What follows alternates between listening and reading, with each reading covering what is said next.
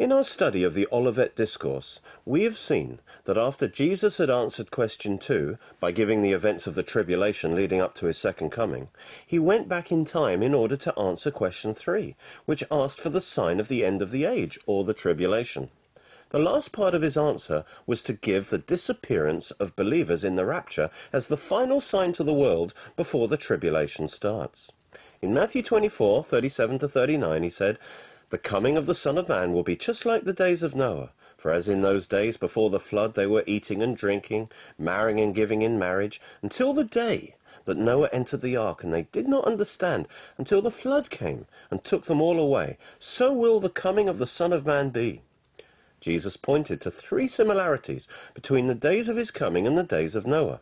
First, just as in the days of Noah, normal life went on until the day that the waters of the flood started to fall. So, normal life will be going on right up to the day when the tribulation judgments start to fall. It will happen suddenly, with no special warning signs. Second, just as the key event that marked the transition to sudden judgment in the days of Noah was the disappearance of the believers into the ark, so the key event that marks the transition into the tribulation is the disappearance of the believers into Christ when he comes in the rapture. So the final thing that will happen before the tribulation judgments fall will be the removal of the believers into Christ, the ark of our salvation. Third, just as Noah's flood started to fall on the very same day that he entered the ark, so the tribulation flood will start to fall on the very same day as his coming in the rapture. In both cases, it's a worldwide judgment, so that no one on earth will be able to escape it. So, worldwide judgment will suddenly fall on the world on the day of the Lord's coming, just as the worldwide judgment of the flood suddenly fell on the very day Noah entered the ark. 1 Thessalonians 5.2 agrees with this when it says, The day of the Lord, the tribulation, will come just like a thief in the night, the rapture. While they are saying peace and safety, then destruction will come upon them suddenly, like labor pains upon a woman with child, and they will not escape. The fact that the tribulation starts on the same day as the rapture means that his coming to remove the believers in the rapture is what initiates the time of tribulation judgment. We can understand this connection in two ways. First, in 2 Thessalonians 2, the church indwelt by the Holy Spirit is described as restraining the spirit of Antichrist. But when the restrainer is removed in the rapture, the forces of evil are released to come into full manifestation, especially through the Antichrist. And this is one of the special characteristics of the tribulation. Secondly, another characteristic of the tribulation is that it's a time of divine judgment and wrath upon the whole world, just like Noah's flood. But God has promised the church that he's delivered us from the wrath of God. So it would not be righteous of God to subject the church to the tribulation wrath of God. Therefore, God must remove his believers to a place of safety before releasing his judgment. Since this judgment is upon the whole earth, he must first come and remove us from the earth, and then there's no more reason to delay his judgment. So immediately after the rapture, he begins the time of judgment. Therefore, it will be just as in the days of Noah. First, God separated and removed the believers, so that they were lifted up above the waters of the flood, above the scene of judgment. Then, as soon as he's made the believers safe, he immediately released his judgments on the earth. Likewise, Jesus will return and lift us above the earth, removing us from the scene of judgment, and then he'll immediately start releasing the judgments of the tribulation. Jesus confirmed this in a similar passage in Luke 17, where he compared this time to the days of Lot. Luke 17:28 says, "It was the same as happened in the days of Lot. They were eating, they were drinking, they were buying, they were selling, they were planting, they were building." You see, the days leading up to the tribulation judgment are likened to the days leading up to the judgment of Sodom and Gomorrah. From one point of view, it's life as normal, with no obvious sign that judgment's about to fall. In fact, these towns were very prosperous. But from another point of view, we know there was great immorality that was not only accepted, but publicly approved and promoted by the society. Then Jesus said in Luke 17, 29 and 30, But on the day that Lot went out from Sodom, it rained fire and brimstone from heaven and destroyed them all. It will be just the same on the day that the Son of Man is revealed. Again, we see that God removed the believers from the scene of judgment before releasing his judgment on the cities. Clearly, as in the days of Noah, God withheld his judgment until he had removed the believers, for he wouldn't be just in pouring out his wrath on the righteous. Now we can understand why the very same day the believers were removed, God's judgment fell from heaven. Jesus said that the same thing will happen when he comes to save us and reveal himself to us in the rapture. First, he will remove us from the scene of judgment, which is the earth, and then on the very same day, he will initiate the judgments of the tribulation. It's interesting from the story in Genesis 18 that Christ himself came to earth with his angels to rescue Lot and to initiate the judgment of the cities.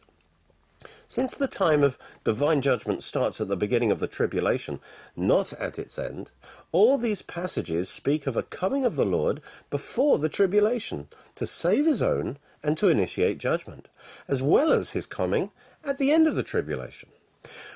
We complete our study now of the Olivet Discourse with the concluding words of Jesus in Luke 21, which emphasize that the tribulation will be a worldwide judgment from which there will be no escape for those who are on the earth, just as in the flood in the days of Noah. Luke 21:34 says, "Take heed to yourselves, lest that day, that's the day of the Lord or tribulation, come on you unawares. For as a snare, that's as a trap that will suddenly snap tight, for as a snare shall it come upon all them that dwell on the face of the whole earth. Watch therefore and pray always, that you may be counted worthy to escape all these things, the things of the tribulation, that shall come to pass." And to stand before the Son of Man. He promises to provide an escape from the tribulation trap for those who are counted worthy. They will escape from all these things of the tribulation that will come on all those who are on the earth. He doesn't talk about enduring through these things. This escape is the rapture. Instead of going through the tribulation, we will stand in our new bodies before the Son of Man and give an account before the judgment seat of Christ. Now, the only way to escape all these things is a pre-tribulation rapture. A mid-tribulation rapture or post-tribulation rapture would only be an escape from some of these things. Now, since the tribulation is worldwide and affects all who dwell on the earth, and since these worthy ones are promised an escape from all these things that will take place upon the earth, it's obvious that this escape must involve a removal from the scene of judgment, which is the whole earth. Bef- and that removal must happen before all these things of the tribulation take place. And this agrees with the two examples Jesus used for this event. First, God removed Noah into the ark before the flood fell, raising him above the earth and the waters of judgment, rather than protecting him underwater. Second, God removed Lot from Sodom, the scene of judgment, before sending the judgment down, rather than preserving him through the bombardment. There's no language here of preservation through judgment. Jesus confirms this in Revelation 3:10, where he doesn't just promise believers protection from judgment, but deliverance from the very time period of the tribulation judgment. Revelation 3:10, this is Jesus speaking. He says, "I also will keep you from the hour of testing, that hour which is about to come upon the whole world, to test those who dwell on the earth." Therefore, to fulfill this promise, God must provide an escape from the earth itself before the tribulation begins for those counted worthy. This exactly describes the pre-tribulation rapture. Then he adds that once they've been removed from the earth, their new location will be standing in the very presence of Christ in their resurrection bodies.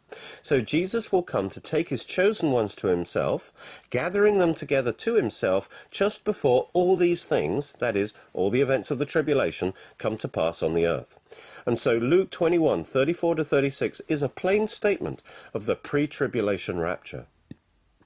Notice that these verses describing the removal or taking of true believers into the presence of Christ before the tribulation confirms that when he talked earlier about one being taken and the other left behind, it was referring to the taking of believers in the rapture and not the taking of taking away of unbelievers in judgment at the second coming. So, how can one be counted worthy to be in the rapture? This language agrees perfectly with the gospel.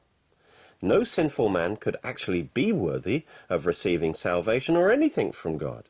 But it doesn't say that they're worthy, but they are counted worthy.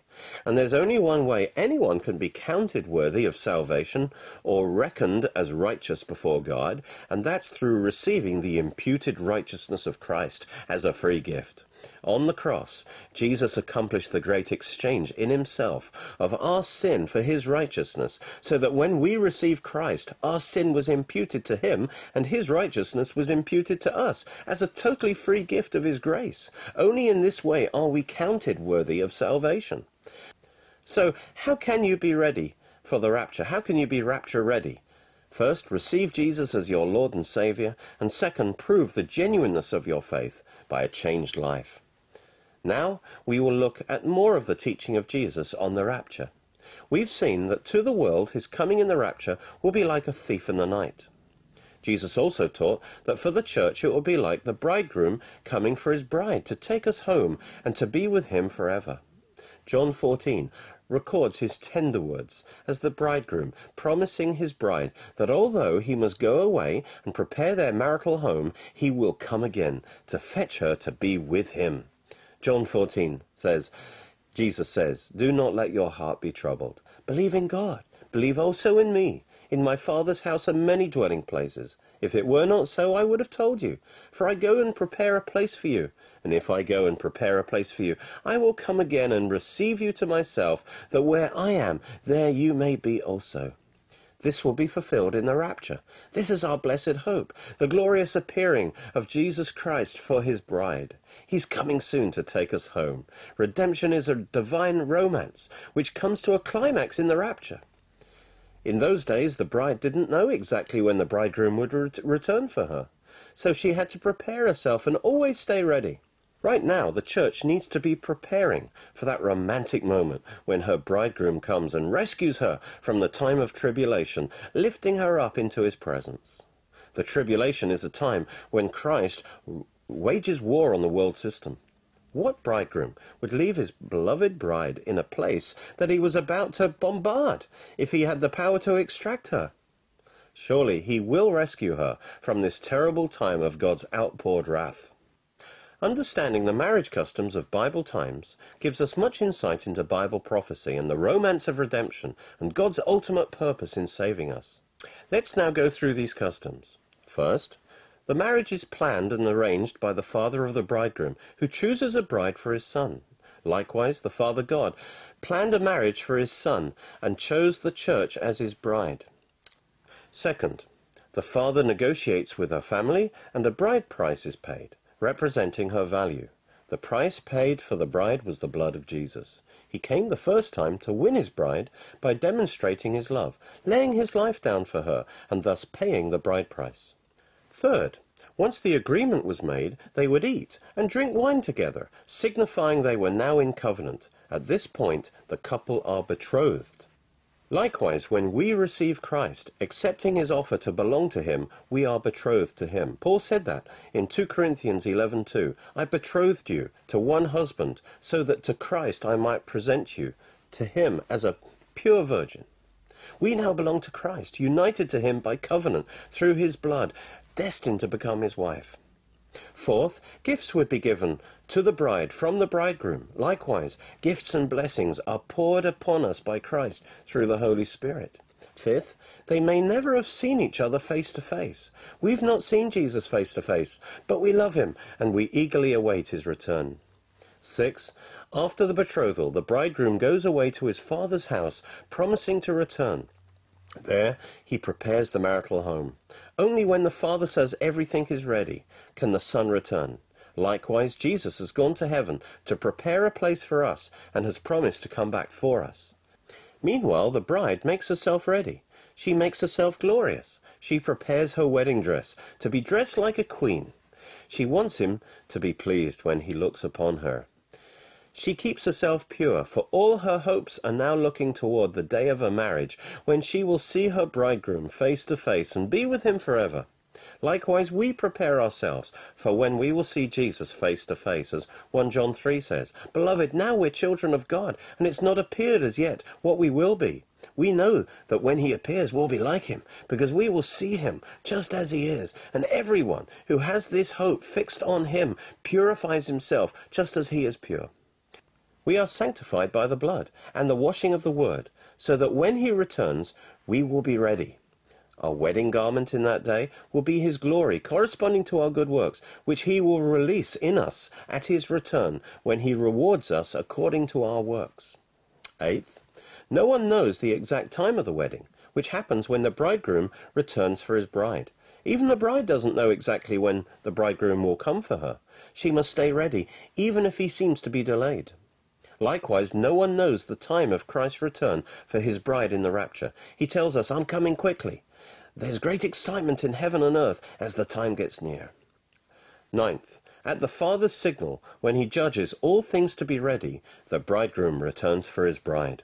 Likewise, when the bride is ready and complete, when the full number are saved, then the Father will turn to the Son and say, Go get her. Tenth, the bridegroom, dressed as a king, goes in joyful procession with his friends to the bride's house. There's great excitement. He enters the house and carries the bride out and brings her back to the place he's prepared for her. Likewise, when Jesus returns for his church, it will be to take his bride home, to be with him forever. In the rapture of the church, he comes in joyful procession with shouts and trumpets, and we will be lifted up to meet the Lord in the air. This is a romantic moment as he carries off his bride, delivering her from the tribulation, in order to be with him forever. Eleventh, back at his house, she makes her final preparations to be ready for a brief family wedding ceremony, including putting on her wedding dress. Likewise, back in heaven, the bride is prepared to be presented spotless and glorious to Christ. To be ready, she must go through the judgment seat of Christ first, where she's cleansed from all unworthy dead works that she's wearing. She's also rewarded for her good works with a corresponding glory that will be released through her that, and that will radiate out of her, which is now her clothing. Twelfth, in the wedding ceremony, the bride is unveiled and presented to the bridegroom in all her beauty, and they see each other face to face, for until now she's been veiled. And they are now married, and she's his wife. Ephesians 5:25 says, Christ also loved the church and gave himself up for her, so that he might sanctify her, having cleansed her by the washing of water with the word, that he might present to himself the church in all her glory, having no spot, that's no physical blemish, or wrinkle, that's no sign of age, or any such thing, but, but that she would be holy and blameless. That means inwardly pure and perfect. Likewise, at this point, Christ and his church will be married, and the bride will now become the wife of the Lamb, and they will reign together forever as king and queen. We will have our eternal marital home in the New Jerusalem. In a vision of the church in heaven, just before the second coming, this wedding ceremony has already taken place. Revelation 19:7 says, Let us rejoice and be glad and give the glory to him, for the marriage of the Lamb has come. That means it's happened. And his bride has made herself ready. It was given to her to clothe herself in fine linen, bright and clean, for the fine linen is the righteous acts of the saints. Now, Having passed through the judgment seat of Christ, where her dead works were consumed by fire, she is now dressed only in white glorious linen, linen, shining with the glory of God, according to the reward that she received for her good works that received approval at the judgment seat. Thirteenth, the couple next go into a special bridal chamber where the marriage is consummated. Likewise, the church has seven years in heaven before the marriage feast of close face to face fellowship with Christ, where our union with Him will be brought to completion on every level, His glory filling our whole beings. Fourteenth, they then appear together and lead a procession to the marriage feast. The herald cries out, The bridegroom comes! So, and this is so that the invited guests know to come to the feast. Christ will then return to the earth with his church as husband and wife in his second coming for the marriage feast which takes place on the earth. In Revelation 19, 7 and 8, we saw the wife in heaven dressed in white linen. Then verses 9 to 14 say, Blessed are those who are called to the marriage supper of the Lamb. Now I saw heaven opened, and behold, a white horse, and he who sat on him was called Faithful and True. His eyes are a flame of fire, and on his head are many diadems, and his name is called the Word of God. And the armies in heaven, clothed in fine linen, white and clean, were following him on white horses. This is the wife, according to the previous verses. This is the church. This confirms that the rapture must take place before the second coming. Fifteenth, the invited guests join in the celebrations, which will last a week at the start of the millennium. General invitations had already been sent out to friends to invite them to the wedding so they could be ready to come. Among the wedding guests for this feast will be the believers on earth at the end of the tribulation. During the tribulation, the gospel of the kingdom will be preached, inviting all people to come and be part of this feast and the kingdom age that follows. But only those who are ready, who have received Christ and have oil in the lamps, that is, the Holy Spirit in their spirits, only these will be able to enter into the feast and the millennium. The unbelievers with no oil will be excluded. This is the scenario of the parable of the ten virgins in Matthew 25, when Jesus returns with his wife to earth at the end of the tribulation for the marriage feast. These virgins are not the bride, but the companions of the bride in the feast. They are the people alive on earth when the bridegroom returns. When he comes, he separates these ones into two groups, depending on whether they are ready or not. So the rapture is part of a joyful wedding procession with shouts and trumpets as the bridegroom comes to take his bride to himself, to be with him forever, face to face, fulfilling his love for her. He delivers his bride from this evil world and lifts her up to a higher life with him. In the time in between the betrothal and the wedding, the bride must prepare to meet him and be ready for when her bridegroom comes for her. Pictures of this romance of redemption are seen in Old Testament marriages, which are types of Christ and the church. Ruth is redeemed by Boaz and becomes his wife, and Esther, who after a long period of preparation and beautification is presented before the king who then marries her. Other marriages also contain pictures of the rapture. For example, Adam and Eve in Genesis 2. God had a plan for us before sin came in, which was revealed before the fall in the marriage of Adam and Eve, a picture of Christ and the church. His plan is more than saving us from sin. It's for us to be eternally united with Christ as his bride. Adam is a type of Christ. God's purpose, revealed in Adam, is fulfilled in Christ. It's not God's best for Christ to rule alone. So in Genesis 2, the Lord God caused a deep sleep to fall on Adam, and he slept. And he took flesh and bone from Adam's side, and made woman from it, and brought and presented her to Adam. And he said, She was bone of my bone, and flesh of my flesh. Likewise the Father provided a bride for Jesus through his sleep of death. This sleep represents an aspect of Christ's death that has got nothing to do with sin. Rather, it's the laying down and giving up of his life to release it to us and to make his bride. A second example is Isaac and Rebekah in Genesis 24. This is another story of a marriage made in heaven, a picture of the divine romance. Isaac, the only beloved son of Abraham, who had previously been offered as a sacrifice in Genesis 22, he's a type of Christ. They both experienced a death and resurrection, after which they both received their bride. The chief servant, whose name is Eliezer, which means helper, is a type of the Holy Spirit, sent by the Father to find a bride for his son. Rebecca is the chosen bride, is a type of the church. Likewise, the Father sent the Spirit to the earth to find and call out a bride. As the gospel is preached, he calls this bride to come to Jesus and receive him as her head.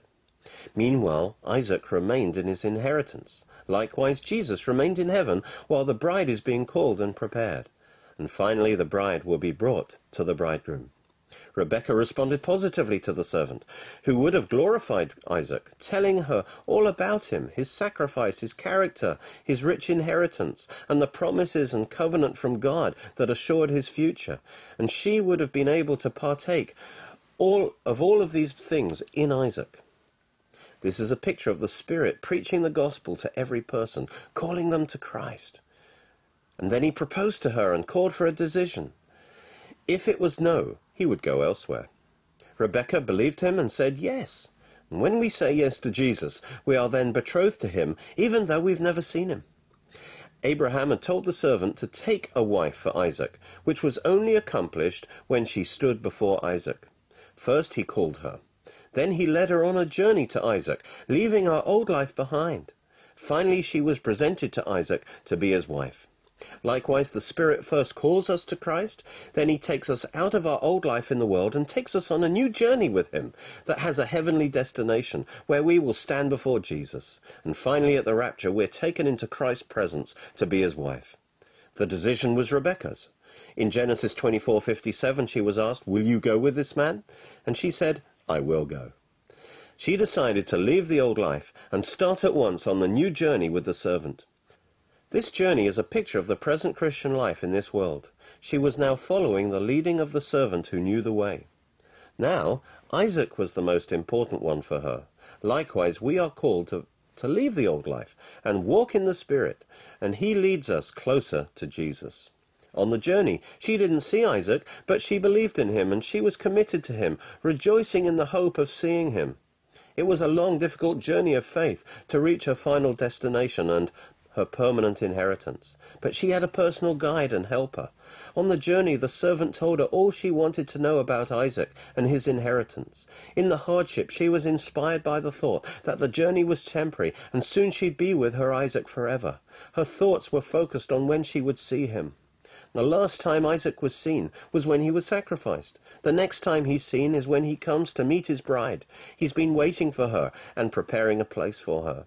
As, right, as, as Rebekah reached the end of her journey, Isaac came for her out of his dwelling place. Also, at the end of the 2,000 year journey of the church, Jesus will come out from heaven for his bride. At the rapture, Jesus will come down from heaven and signal the Spirit to take us up to meet him in the air, just as Rebekah was taken up to meet Isaac. Then Rebekah saw Isaac for the first time, and he took Rebekah, and she became his wife, and he loved her.